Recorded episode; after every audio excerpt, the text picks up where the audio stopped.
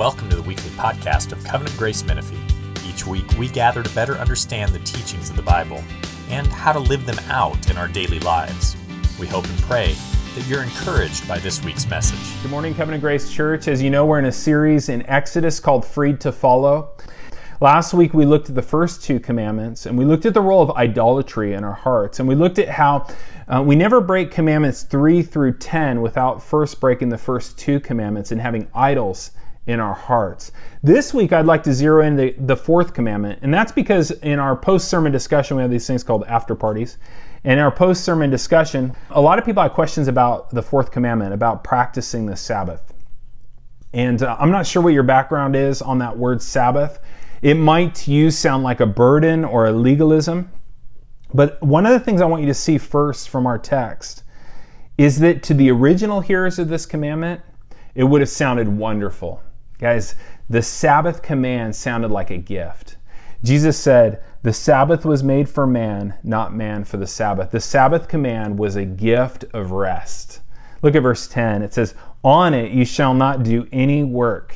It's a gift of rest. Remember, these people were slaves in Egypt for centuries. They were slaves just a couple months ago. And then they hear these words, and they would have thought, That's awesome right? Imagine how those words would have been received by recently freed slaves. You are not allowed to work every day, you have to rest. Guys, that was not a bummer command to them. Um, let me ask you this Have you ever felt guilty when you've rested, when you've tried to rest, right? They didn't have to feel guilty when they tried to rest, it was commanded. And you know, the Lord also commanded all kinds of feasts and parties throughout the Old Testament. Um, there were festivals and feasts and parties that they, they had to do. They had to stop and they had to have a feast. And sometimes the Lord, there was even a threat of death, like, have this feast, have a good time, or you'll die. Guys, what does it say about the Lord that He's the kind of God that insists that we stop and rest and have a good time? What does that say about the kind of God He is? As in the fourth commandment, they were given the gift of a whole day of rest for both their bodies and their souls. And they were commanded to give that rest to everybody in their society. Look at verse 10. It says, On it you shall not do any work, you or your son or your daughter or your male servant or your female servant, your livestock or your sojourner that is within your gates. The Sabbath was a great social equalizer. It was a gift that was given to everyone. It was a gift of rest. Was a gift of holy time. Look at verse 8. It says, Remember the Sabbath and keep it holy. The seventh day, and in verse 10 it says, The seventh day is a Sabbath to the Lord your God. Notice that this is a gift of holy time, not just a holy place. The Sabbath was created to be like a palace in time, like a location in time. Um, they were later given a temple, a holy place, but the Sabbath was a holy time, a palace in time. So that no matter where they were physically, even if they were really far from the temple, they could enter into the Sabbath as a palace in time and enjoy rest and communion with God. Anywhere they were, they could enter the Sabbath. The Jewish scholar Abraham Heschel, um, he wrote this, this beautiful little book, The Sabbath. He's not a Christian, but really beautiful little book about the Sabbath. And he says this He says, The Sabbaths are our great cathedrals, our Holy of Holies, a shrine that neither the Romans nor the Germans were able to burn. Isn't that amazing? Our Sabbaths are our great cathedrals, our Holy of Holies, a shrine that neither the Romans or the Germans were able to burn. No matter where they were physically, they could enjoy the Sabbath for rest and worship. It was a time to open themselves up to the presence of God. It was a time to notice that He is here, that God is present now. The Sabbath created a space to meet the Lord. You guys realize that the Sabbath is the only spiritual discipline in the Ten Commandments. Um, when you think of spiritual disciplines, you think about things like Bible study and about reading and prayer and giving and worship and service. And one of them would be rest or Sabbath as spiritual discipline. The Sabbath is the only spiritual discipline in the Ten Commandments. Why? Because it is a command that gave space to all the other disciplines. It gave a space for all the other disciplines to live and grow and thrive. You have to have you have to stop to be able to do those. It was also the gift of savored time. Notice that this is the only of the Ten Commandments has an explanation. There's no explanation in the Ten Commandments about why you shouldn't lie or why you shouldn't murder, but there was an explanation for why to keep the Sabbath, right? Look at verse 11. For in six days the Lord had made heaven and earth and the sea and all that is in them, and rested on the seventh day. Therefore the Lord blessed the Sabbath day and made it holy. Is a Sabbath was given because God rested on the seventh. So he worked six days he rests on the seventh day. And God wasn't resting because he was tired. He was resting because he could stop and enjoy the goodness of what he had made. The Sabbath is a time to enjoy all that God had given them through their six day work week, to look back on the work week and think of all the goodness that God had given them in it. Uh, it was a time to savor the good gifts of God, a, a time to savor the goodness of life, to, to stop striving for more and start enjoying what you already have a time that you shouldn't just kind of let slip between your hands, and, and, but you should stop and you should savor it and make it last as long as possible. So the Sabbath was a gift of rest, a gift of holy time, a gift of savored time. And then what's interesting is what happens in the New Testament. And this is probably what you're feeling as I'm talking about this is yeah, but what about now? What about for Christians? Now, when we come to the New Testament, we find something interesting about the apostles' teaching about the Sabbath. For example, the apostles never command Sabbath keeping. And though we see the Sabbath mentioned throughout the New Testament, we never see it commanded. Which is interesting because the other nine commandments here are repeated in the apostles' teaching, all of them. And that's strange. Why would that be? Why would, why would the Sabbath command not be a repeated command? We're going to come back to that. But as you read through the New Testament, from Acts forward, we find an interesting discontinuity between the apostles' teaching and the Old Testament teaching about the Sabbath. First, we see that the apostles seem to have set apart a different day for gathered worship. There seems to be a shift from the last day of the week, Saturday, to the first day of the week, Sunday. For example, in 1 Corinthians 16 2, when it talks about them taking up the offering when they gather, it says that they did it on the first day of the week. Or in Acts 20, verse 7, it says on the first day of the week, when we gathered together to break bread, Paul talked with them, and it talks about he preached it till midnight. So they gathered together to take the Lord's Supper, and it's on the first day of the week. Throughout Acts, you do see Paul going to the synagogue on the Saturday Sabbath, but he seems to always be going there for one purpose evangelism.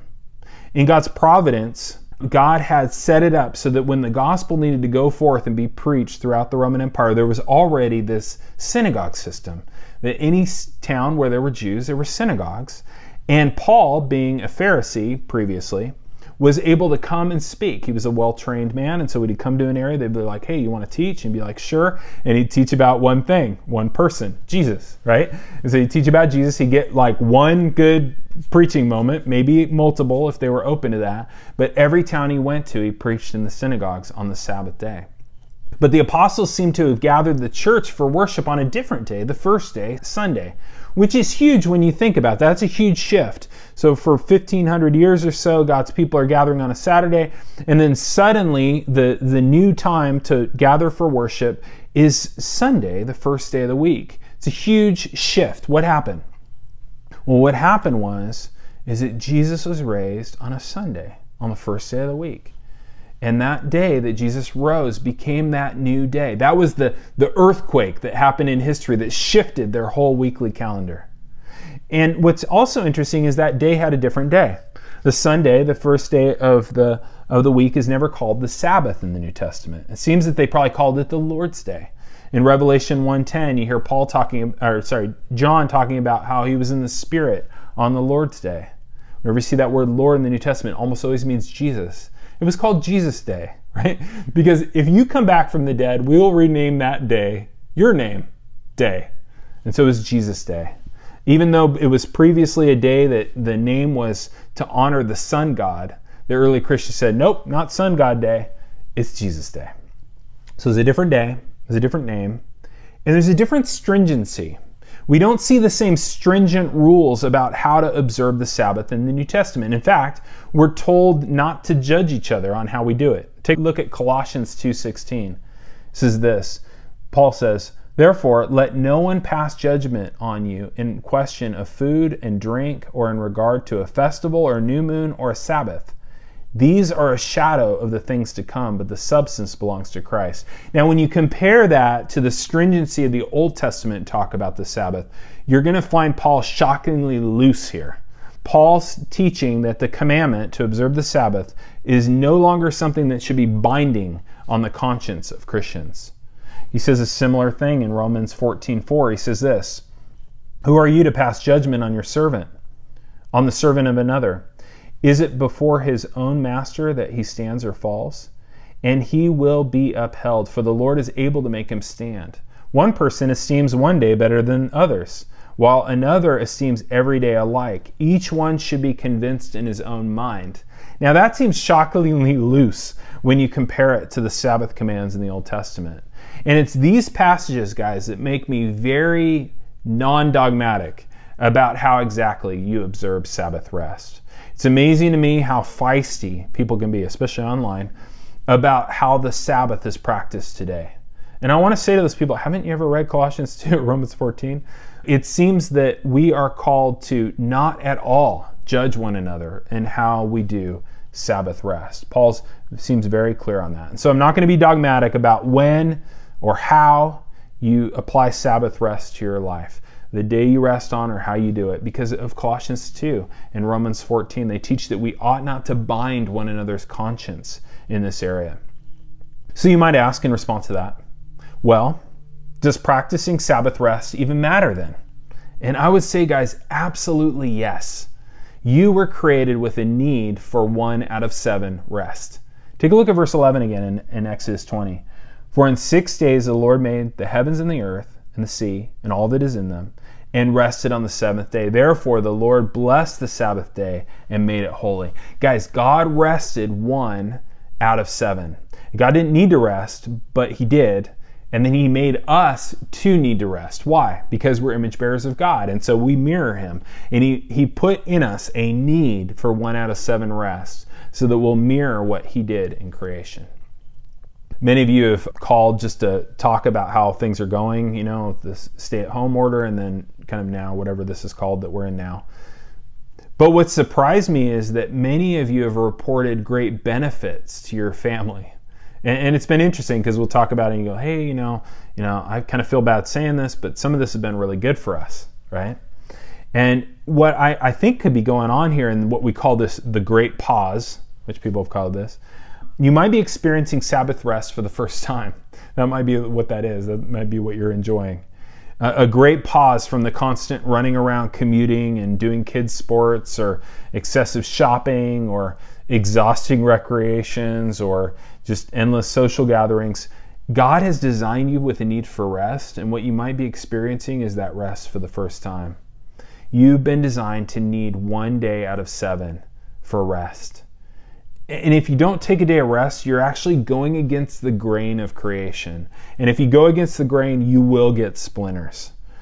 You need planned, intentional rest. And we need it even more right now, guys. We live in a year that is probably going to end up being the most disruptive year that you've ever experienced.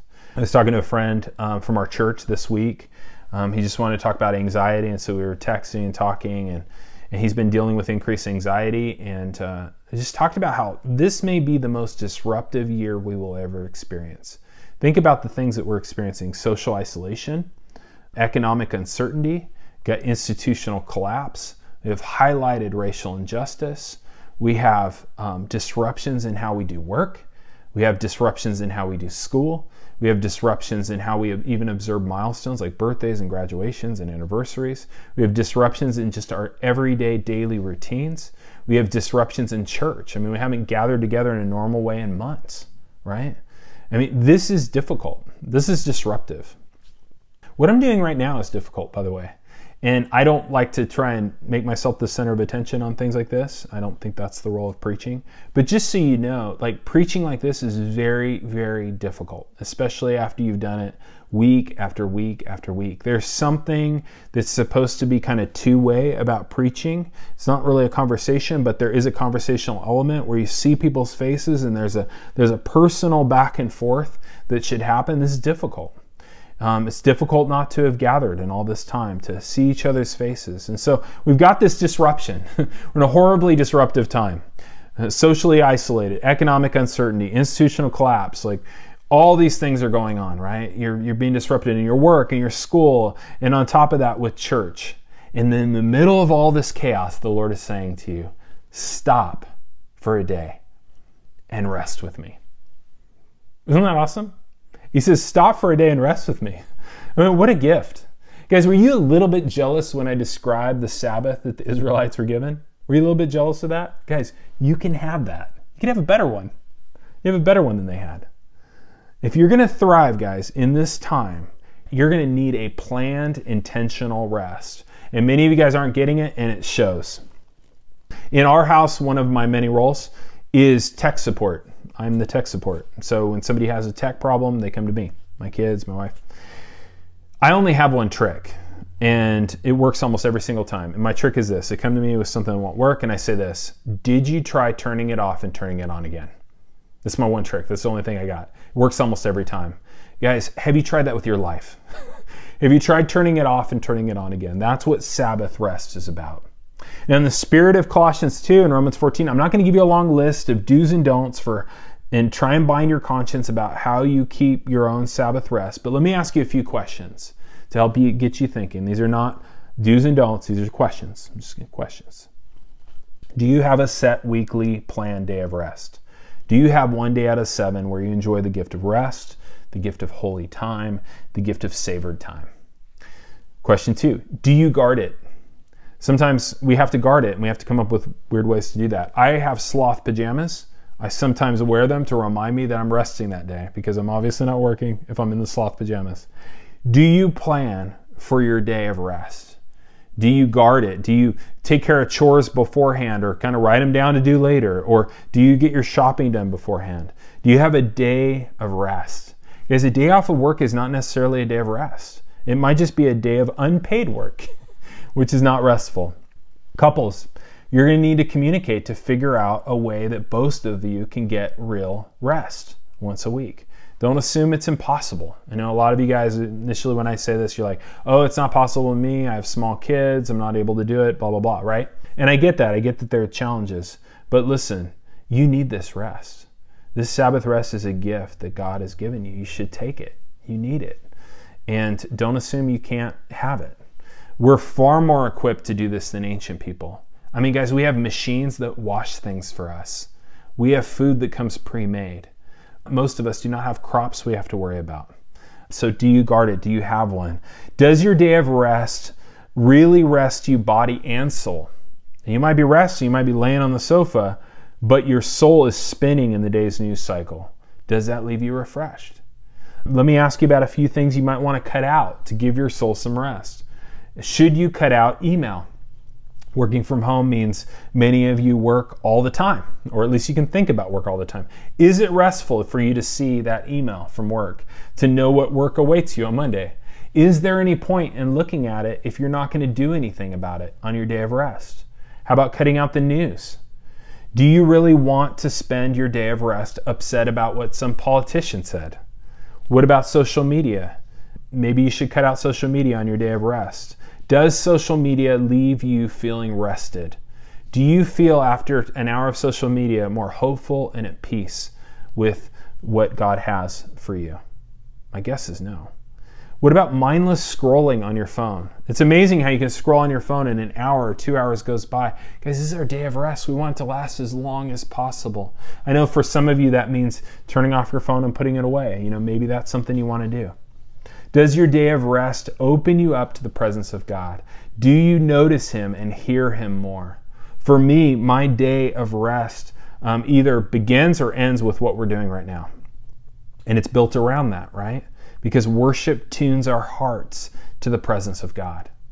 Is your day of rest a kind of a palace in time where you enjoy God's presence?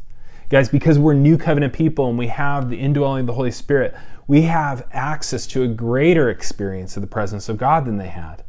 Do you experience your day of rest as a palace in time when you enjoy the presence of God?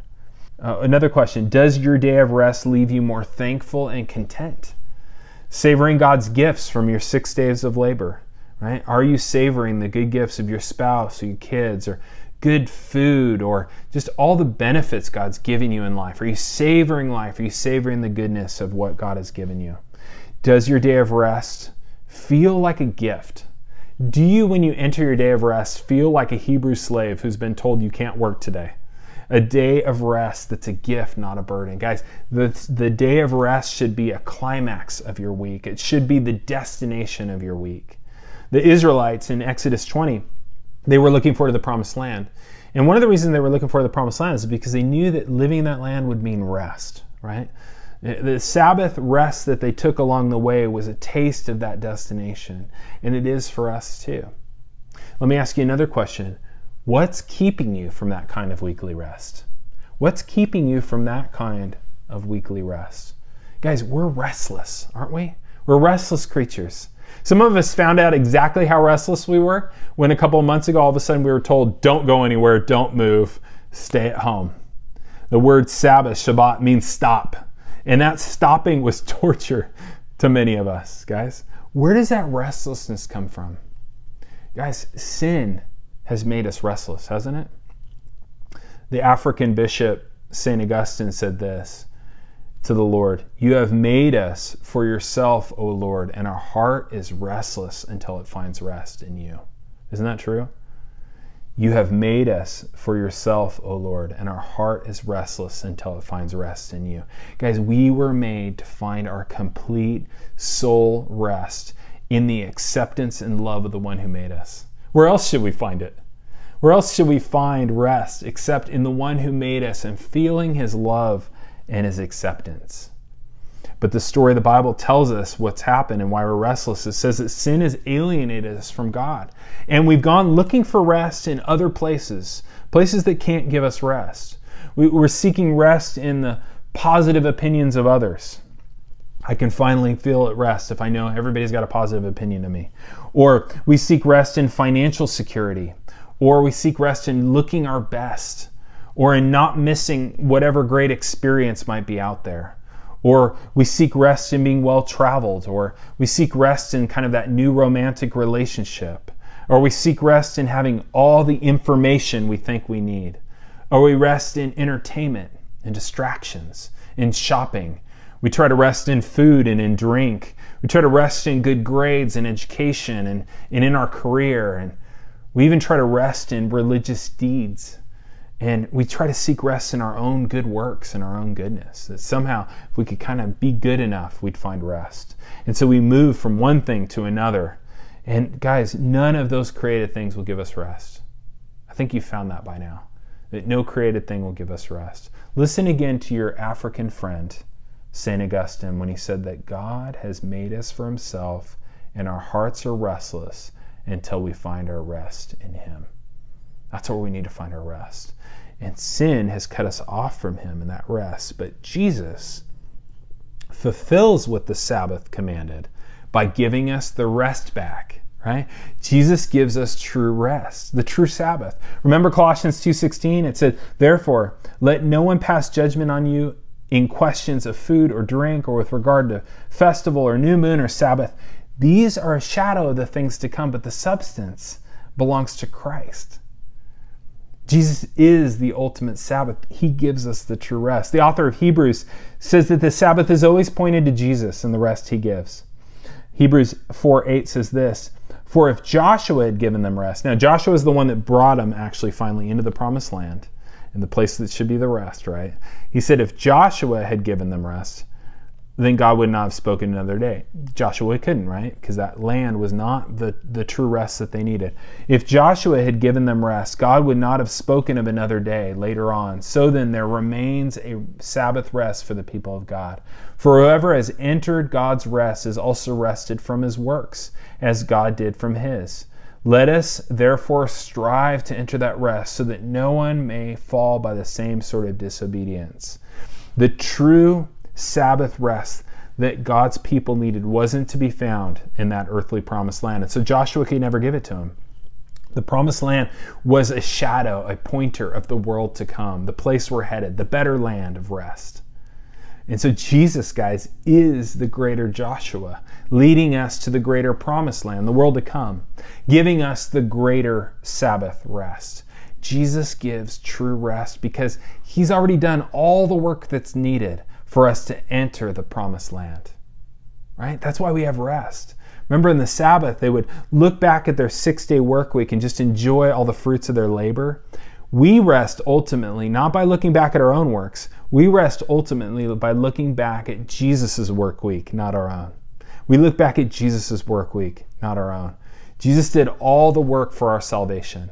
He finished his work for us on the sixth day, right? A Friday, by dying on the cross for our sins. He finished his work on the sixth day. And he cried out at the end of the sixth day, he cried out aloud, It is finished. And then Jesus rested, right? He rested on the seventh day, the Sabbath. He rested in the grave. And then he rose again on the first day, a Sunday, a new creation week, the first day of a new week, a new week of creation. And you're a part of that new creation if you trust in him. Guys, you were made to find your complete rest in the acceptance of the love of the one who made you. And in Jesus, you have that. You have his complete love and acceptance. This is Jesus' invitation to you right now, no matter where you're at, whether you're a Christian right now or whether you're not a Christian. Listen to this invitation that Jesus has for you to come to him and trust in him. He says this, "Come to me, all who are who labor and are heavy laden, and I will give you rest." Take my yoke upon you and learn from me, for I am gentle and lowly in heart, and you will find rest for your souls. For my yoke is easy and my burden is light. Guys, the New Testament pictures all of us, all the people of God, all who have come to trust in Jesus, as a people wandering in the wilderness. Hebrews talks a lot about this, but there's other passages in the New Testament that describe us like the Israelites in Exodus 20. Like them, we have taken shelter under the blood of the Lamb. Like them, we have been freed from the Pharaoh of this world. Like them, we've crossed the Red Sea from death to life through the waters of baptism. Like them, we have not yet arrived to the promised land. Like them, we're wanderers. We're wandering in the wilderness. Like them, we have a destination. We're refugees headed to a better country. As the church, we're like a refugee tent city uh, that's moving on its way to the promised land in the world to come. And as each new person comes to put their faith in Christ, they join us on our ancient caravan. Like the Israelites, we need to stop together and we need to rest along the way, like we're doing right now. And when we do, we get a taste of the land we're headed to. It's a taste of the presence of God, who is our rest. Let's pray. Father, you have made us for yourself, and our heart is restless until it finds rest in you. Help us, even now, this morning, to enter that rest. Help us to stop looking for rest in created things not even in our own goodness or our own works. Help us to stop with looking to ourselves and what we can do to be righteous, to find rest. Help us to make Jesus' work, his work week, his cross and resurrection, his whole life.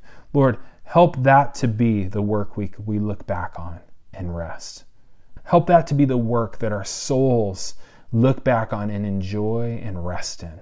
Help us to meet you consistently in Sabbath rest, to savor you in your gifts, to be refreshed and thankful, spirit filled people who are a blessing to everyone around them. Uh, that we could be lights, Lord, to lead people back home to you, to true rest. Thank you for being the God of true soul rest and satisfaction. God, help us to feed evermore on you, the only true food in the universe. Help us to drink only of you, the only refreshment in life. And we pray all this as your people in the name of Jesus, the Lord of the Sabbath. And all God's people say, Amen. Thank you for listening to this week's podcast. If you'd like to know more about our church, you can email us at info at covgracemenifee.org. May the Lord bless your week and guide your steps.